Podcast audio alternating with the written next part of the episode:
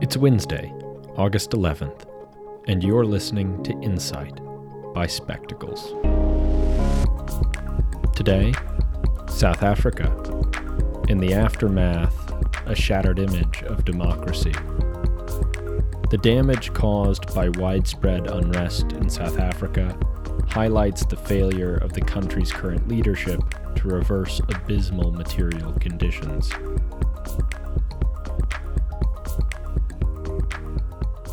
On July 14th, Spectacles published an insight discussing a wave of unrest sweeping through two of South Africa's provinces, KwaZulu Natal and Gauteng. At the time of that report, 70 South Africans had died. By the time it calmed, however, the violence which began in protest of the jailing of former President Jacob Zuma, which we discussed a week earlier, went on to claim at least 337 lives. As we wrote weeks ago, quote, it may mean very little to those millions of unemployed South Africans that a corrupt former president is now behind bars. At times of such dire economic crisis as South Africa is currently suffering, rule of law can often seem ornamental or performative, unimportant compared to the real problems on the ground. It is at such times, though, that rule of law is in fact most crucial to prevent bad actors from manipulating the public to gain and abuse excessive power. Indeed, South Africa's present economic situation is beyond dire. The country is currently experiencing a general unemployment rate of 32% and a youth unemployment rate of 63%. For comparison, at the height of the Great Depression, America's general unemployment reached 25%, while youth unemployment during the pandemic climbed as high as 18%. While the activity first broke out as a response to the jailing of the infamously corrupt former president, actively stoked by his allies and his son who advised protesters to steal, quote, carefully, many of those involved were likely drawn in by a fear that if they left the looting to others, no food would be left on the shelf for them when it finished. Beyond unemployment, South Africa is terribly impoverished in general, with 55% of its people living below the poverty line and 25% experiencing food poverty. While the violence on the street has abated since we last published on this issue, the underlying problems have hardly changed. In fact, they may be set to worsen as a result of the unrest.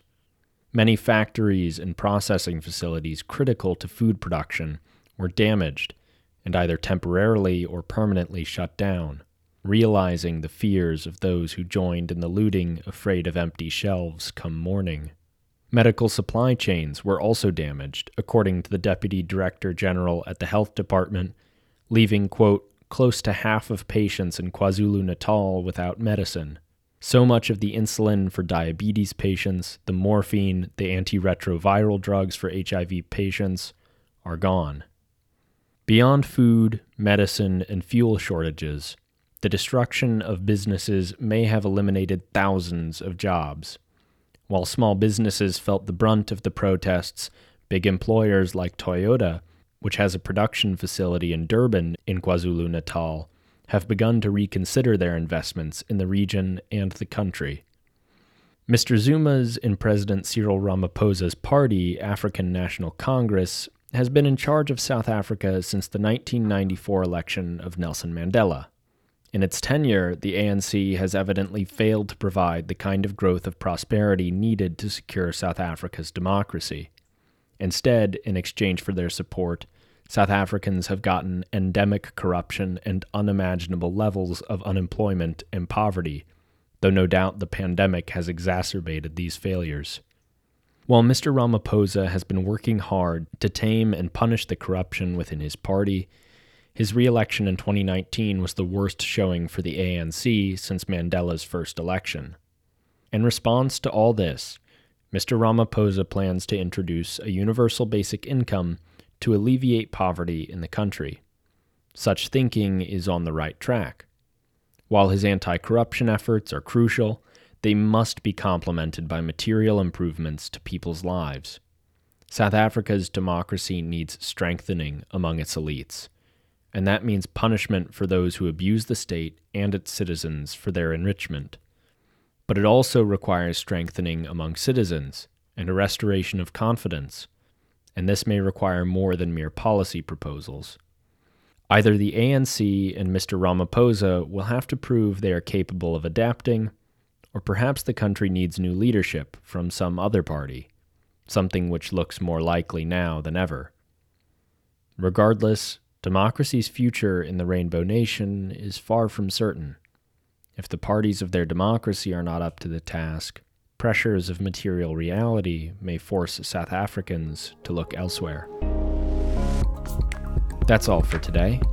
If you enjoyed, consider subscribing for new episodes of Insight, Focus, and Bird's Eye five days a week for a new way of seeing politics. If you'd like to read this article or comment on it, or read the other two Spectacles articles referenced in it, click the link in the show notes. Thanks for tuning in.